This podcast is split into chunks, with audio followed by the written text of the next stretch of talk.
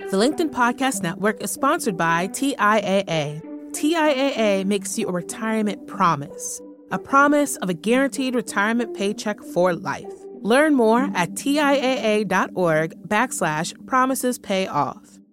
From the news team at LinkedIn, I'm Jessi Hempel, and this is Hello Monday. It's our show about the changing nature of work and how that work is changing us. Happy New Year, folks. Here's a question for you What does it mean to have it all? I want to start our year out with this because it's really the question at the center of our show. Most people work, not everyone, but most, so that they can make money. But it's only part of the whole. On Hello Monday, we talk a lot about that whole, about who we are as humans, how our careers support this, and where work's supposed to fit into our lives.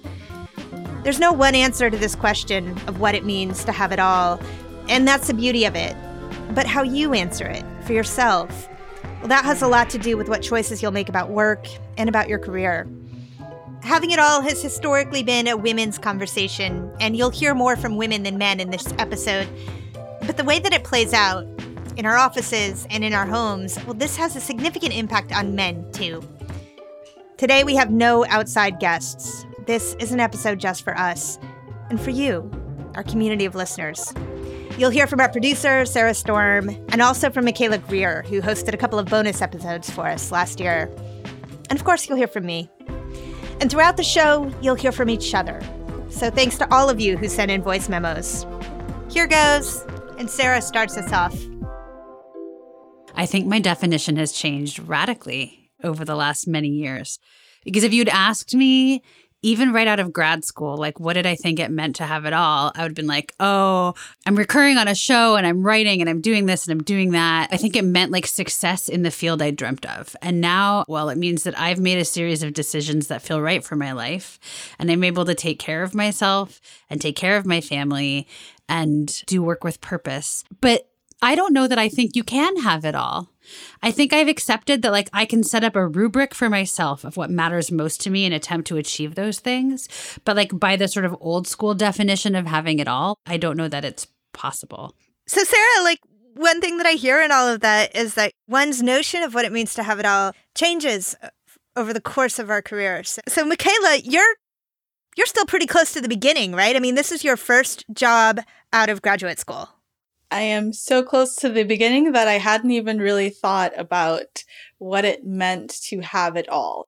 I remember speaking to my pastor a few months ago actually and he said, "Okay, so now you're you've graduated from grad school and so what's next?" And I just remember saying to him, nothing is next right now. I just want to enjoy having a job out of grad school. That was just the big goal to have a job. So I guess my my um, having it all moment kind of meant how close to the ideal, I guess, 19 somethings American dream could I get?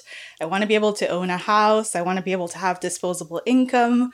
But in terms of all the specifics, I had no clue. And I probably, I, I still don't. Whenever we're talking about having it all, it, it becomes a women's conversation. And I think that there's a reason for that, right? I I looked up sort of where this notion of having it all came from. And it came from a book that was written by the Cosmo editor Helen Gurley Brown in the 80s. I think the title of it was Having It All. But it originally referred to this lifestyle that I think even at the time she was like, that doesn't exist. That was about women being able to work and have a fulfilled career life and a fulfilled social life and a fulfilled family life. And uh, that notion of having it all is freaking impossible. And anybody who didn't think so yeah. before 2020 now believes it.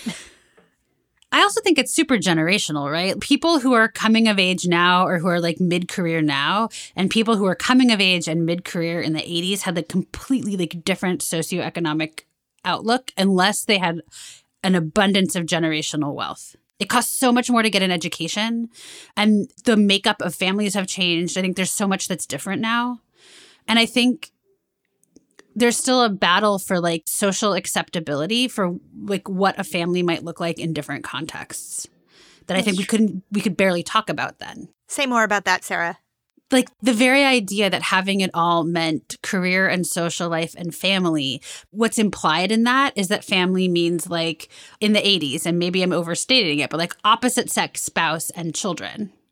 Right. Whereas now we have a much more expansive and inclusive definition of what family might look like. And I'm getting bristly at the idea of having it all as, it, as is defined in that book. And I'm realizing I'm never going to live up to the expectation of having a biological, like having biological offspring. That's a decision that I made. And it took me a long time to come to it. And I've only recently come to it. But then, like, also the truth is, I love children. I'm great with kids. And I'm still trying to figure out how I have it all by having kids as a part of my life. But I feel like it doesn't feel like that's part of the having it all conversation. Like it feels like that's left out, or I feel like it's left out. Like you should want that. You know, Sarah, it- Yeah. you are in your early 40s, Mm-hmm. which it's relevant to say in this conversation. Mm-hmm. and I'm in my mid 40s. And when I was in my early 30s, I think I was, I can tell you, I was 33. I was doing some reporting on a technology executive in Silicon Valley who also was a prominent feminist, very outspoken. And she meant this as a kindness. She sat me down and she said, You seem to be doing really well in your career. When are you going to have kids? And I looked at her blankly and I responded, Why are you asking? And I also got all hot in the face. I was like, This is a personal question. I'm uncomfortable. But I also said what was then true for me. I said, I'm not planning to have children. I don't want children now. I can't foresee wanting children. I can foresee having a fulfilled life without having children. And her answer to me was, Oh, that'll change. Uh, there was never that moment where she took me seriously as a woman in my mid 30s, very happy in my career and fulfilled in my life, who said, No, I, I don't want that for myself. I guess I raised that because I feel like there's this thing that our society does to women in their 30s that I want to try to undo around the conversation of having it all. And in fairness, we don't have a woman in our 30s in the room with us, right? Michaela, you're in your, your 20s. I'm in my 20s. So we don't even have a representative, but there's a way in which when you get to your 30s as a woman, we say, it's not too late, quick, go do it. And that pressure just builds and builds and builds as you go through your 30s, right? Like you you can get the perfect job. You can have a career change. You can go back to school, do it right now. And by the way, you really do want a partner. Maybe maybe it's a a same sex partner. I mean, maybe it's a non binary partner, right? It's 2020. We'll be open minded, but you need someone. Um, else, how are you going to have a fulfilled life? How are you going to have it all? And that's a lot of pressure. It's so much pressure. It's starting earlier and earlier i think because even I, I remember having a conversation with my friend just this past weekend and she was saying i just got my job. I've been working here for less than a year but i feel like i am not making the paces fast enough. And it's in the job it's in the marriage it's in whatever else you think you need to check off your checkbox that and these dates are just coming forward we're starting to hear things like if you wait until you're 30 to get all these things done you're gonna get the leftovers now, if I wait till I'm 30, I don't want to be thought of as a leftover. It, it's not because I was just left on the shelf and nobody picked me up. It's because I probably decided I didn't want to be on the shelf right now.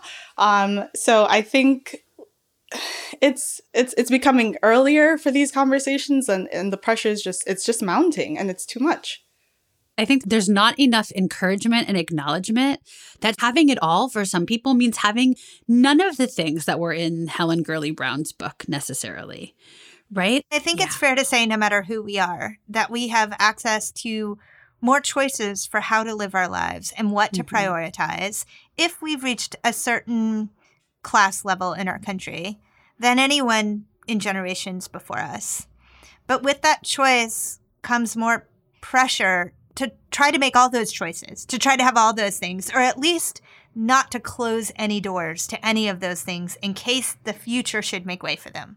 And you want to make those decisions, but you also can't make the wrong decision. Mm. Um, so you can't make the I, I well, I decided to live in New York, and so I bought a house in New York, and then things changed. There's a stress to get it right the first time because there won't be a second time.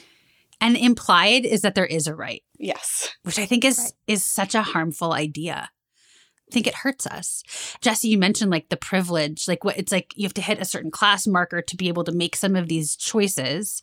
We all have all of these choices, but it, what I feel like we've sort of ingrained in this conversation is that this idea that we maybe can't all be trusted to individually have enough of a moral compass and a personal center to know what's right for us, for our families, for our communities, to make these decisions for ourselves. And I think that harms people really differently, sort of depending on where in this really unequal place that we are at. But I don't think anybody gets out free from that. We're going to take a quick break. When we come back, we'll hear from some listeners on what it means to them to have it all. The LinkedIn Podcast Network is sponsored by TIAA. In the last 100 years, we've seen financial markets swing, new currencies come and go, decades of savings lost in days, all showing that a retirement plan without a guarantee, quite simply, isn't enough. So, more than a retirement plan, TIAA makes you a retirement promise a promise of a guaranteed retirement paycheck for life, a promise that pays off. Learn more at TIAA.org backslash promises pay off. And we're back and bringing you some thoughts from some of our most committed listeners. Tawanda Wall Palmer comes to us from New York, where she's a life coach. Along with achieving a work life balance that lets her spend more time with friends, Tawanda believes having it all involves giving some back. Or as she says, make a contribution to the world by helping others in some way. Jason Sargent works remotely from New Hampshire, and he calls out three things not worrying about finances, having healthy relationships, and doing something meaningful. Having it all means that you have enough resources to do what you want, when you want, with the people that you love. As I was talking with Sarah and Michaela, I started to reframe the idea a little. We'd been talking about meeting external obligations and expectations. But for me, at least, in the middle of my life, I've come to think that having it all is an internal condition. Maybe to live a purposeful, meaningful life, we should begin with the assumption that we already do have it all, that we have everything we need to fulfill our purpose already inside of all of us. I tried this idea out on Sarah and Michaela. I have thoughts, but Michaela, I want to hear what you think about that first. I'm listening to you, and I think it's a provocative idea. What does it mean to start now with everything that I have? You have this this toolbox of things and you need nothing else in your toolbox. So I look at my toolbox and I'm like, okay, well, this looks good. So it should it should be fine. I think it depends on on where you're coming from and what's in that toolbox.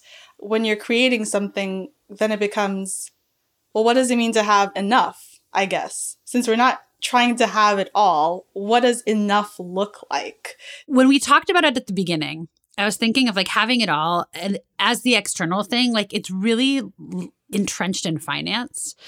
And I think if I look at the idea of like I already have it all, it really inspired an internal moment in me.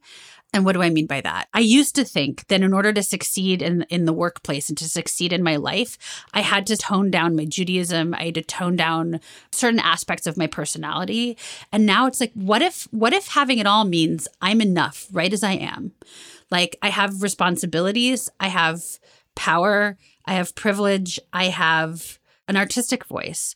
So what is it if I've got all the stuff I need to formulate a meaningful life, then like what do I focus on? I have the things I need inside.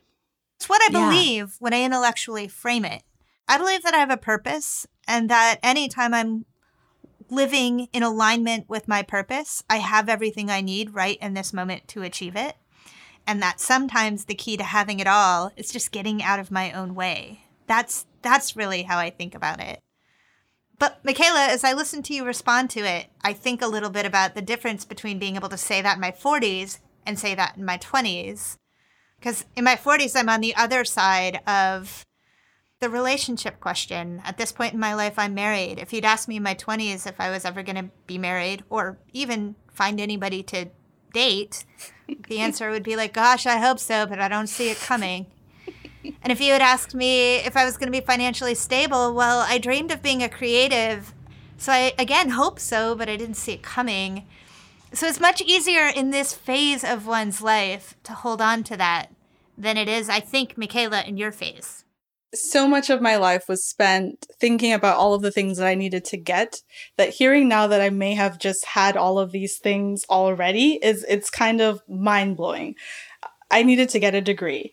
I needed to get that degree, which meant that I have debt, which means that now I need to pay off that debt, which means that now I need to have a job that pays me well. But the job that I have has to also fulfill that inner purpose that I maybe never even focused on because throughout my life it was just well go to school go to school so you can make money and now you're asking me to turn back into myself and figure out what my purpose was it makes your head spin a little bit when i'm talking about like that i have it all inside i think it's maybe i hear what you're saying i I felt like I had to compromise myself at certain points to get ahead. And maybe I did. And now I feel like I'm at this place where, like, quote unquote, having it all means what happens if I just stop. If I just stop compromising, if I'm like, oh, it doesn't fit this rubric that's been imposed on me, that's fine. I can make my own. And that I had in me all along. The values instilled in me by my family, by my community, by my faith, and by my own, I hope, like my own creativity my own ideas. Like, that's there. That's a part of me. I would just say also, Michaela, that maybe all of that school that you did and did successfully was an expression of your internal compass, your values, the person that you are. You know, listening to Sarah talk, it, it, it feels as though this it's necessary. Even though I would love to just skip over all of this fluff and, and wondering and laying awake at night thinking, well, when am I ever going to have it all? Will I ever have it all? Is that a thing that's for me? I, I, guess I should just be happy with what I have now. All of that internal battle, I think now I'm listening to both of you say, well, I, have I've gotten to this age where now it just doesn't matter in, in, in some ways. And I think right now I'm fighting to get to that spot. And I just wish we could package what you got in your 30s and 40s and 50s as, as like confident human beings that I've scraped my knee enough. I've done my time. I've, I've become who I am and just like plug it into a 20 year old so we can skip all of that madness and say, you have what you need. Just go get it. And by the same token, Michaela, I wish I could take this 40 something year old body whose knees ache regularly, whose back hurts a lot, yeah. and who seems to have put on a few pounds around the middle that are never coming off again. Like just back to 26 for like, just give me 24 hours of my 26 year old self because I'm going to enjoy the heck out of it, you know? Until I let go of the need to conform, that took up so much space also would love to go back and see 26 year old me and be like, sweetheart, you're fine. you don't even know. You're fine. Okay, so this year, uh, let's 2021 as our listeners are listening to us. I want to have this conversation to start 2021 because I I just sense that 2020 changed us in some profound way on this topic. That it forced us out of our comfort zones in every dimension and that maybe we're different because of it. So I'm curious what you guys think of that. I absolutely feel as though 2021 has just put a laser focus on the things that matter. And what does it mean for the things that matter to you? I think family has always been a big thing for me, but hearing I've had cousins who contracted COVID. I had one that had malaria for a while. I had another family member that passed this past weekend. And it's, it's okay. Well, having it all, that's great. But what I really need to focus on is this, this aspect of family. And it would be nice to have disposable income. But in, in the grand scheme of things, I can be happy if I'm just healthy, my family's healthy, and I have family and friends around me that truly love me. So I think, and I can love as well, also, of course. Um, but I think it's just heightened whatever is truly inside you. I've been thinking about this a bunch. Like, what do I want my year to to look like? I do feel really changed by 2020. I do also, like Michaela was saying, like I feel like my focus has been sharpened. So, how do I show up? How do I embody my purpose? What do I have an abundance of that I can share? What can I do to help someone else get to where they want to be? How do I marry career ambition and self care so that I'm not overextending myself. Like, how do I embody all these things I've learned about myself? How do I live with meaning? How do I live my values more out loud? And how do I do my part to help more people live their values and not merely have to do what is necessary to survive in our current world? I think one thing that I learned in 2020 is if you know me at all, you know that I am I am an extrovert's extrovert. Before this year, I was out five out of seven nights in a week, and during those evenings, I might have drinks with someone, then go dinner, go to dinner with someone else. Might start the day by having breakfast with someone else. I get my energy from people. And this year, I also learned to make space for myself. So at the beginning of the year, I actually sold a creative project. I sold a book project. So now I'm on the hook to write a book. It's a memoir about my family. And so every day I go to bed at like 8:30 because I'm not going out for drinks or dinner with anyone. And I wake up 2 hours before my son does, and I spend 2 hours in a very solitary state writing. And I feel like the rest of the stuff will work out. That this idea of being connected to purpose and connected to my work will come more clearly into my field of vision if I'm figuring out how to make the space to listen to myself. And I don't know, Michaela, if that's what exercise does for you to some degree. I do love my exercise, but I, I love more those quiet mornings, like you mentioned. I love more just sitting in my bed and, and reading a book that is helping me. My friend says I don't read anything for fun, and it's very true. It's basically self help or um, the Bible or whatever it is. And um, I have learned, unlike you, that I am very much an introvert. I definitely love the quiet. I love the mornings. I love being by myself. Friends are like, How are you able to just be in your apartment for so long? And I, I'm saying, I walked outside the other day and I didn't realize they tore down the building next to me. I had no clue. I was in my own space. This year has really meant that I had to sit down and say, well, who are you and what do you need to work on for yourself? That way, when you get around people, you're just a better human to be around. And like Sarah mentioned, helping them. Because at the end of the day, if you're just living your world just to make the best for yourself and you're not helping someone else, then I think you kind of failed as a human. I don't know that it was sitting at home or what, but here is a thing it is an experience I want, and, and my 2021 will not be complete without it. I will not have had it all. I need to see my family. Yeah. Yeah. I really hear that. Well, thank you guys. This is really awesome. this was super fun. Thank you, Jessi. That really was, as Sarah said, fun. Folks, this idea of what we're going for as people when we think about the future of work, it's going to be really central to the show this year. We'll talk about opportunity and how we prepare ourselves for it. We'll hear from folks who've had amazing journeys who can teach us a lot. But it's all in service to helping each member of our community grow into ever more developed and fulfilled humans. The future of work is the future of us. Before we go, we wanted to hear from more of you. Roy Tyre is a coach in Tupelo, Mississippi.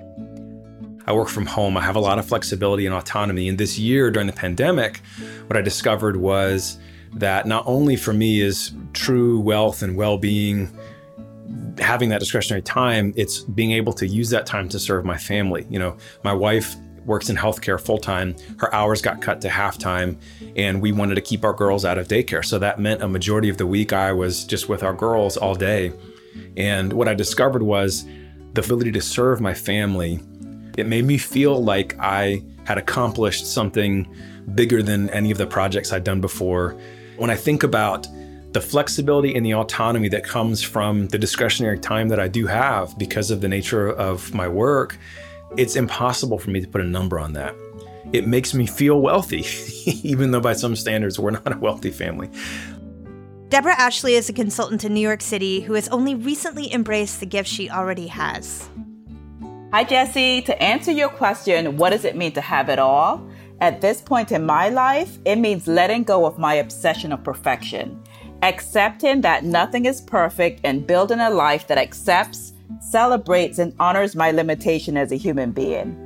Obviously, it took me a long way to get here. After I left a 20 year marketing career, I started a business that's mostly online based, and it took me about six to eight months to even share posts.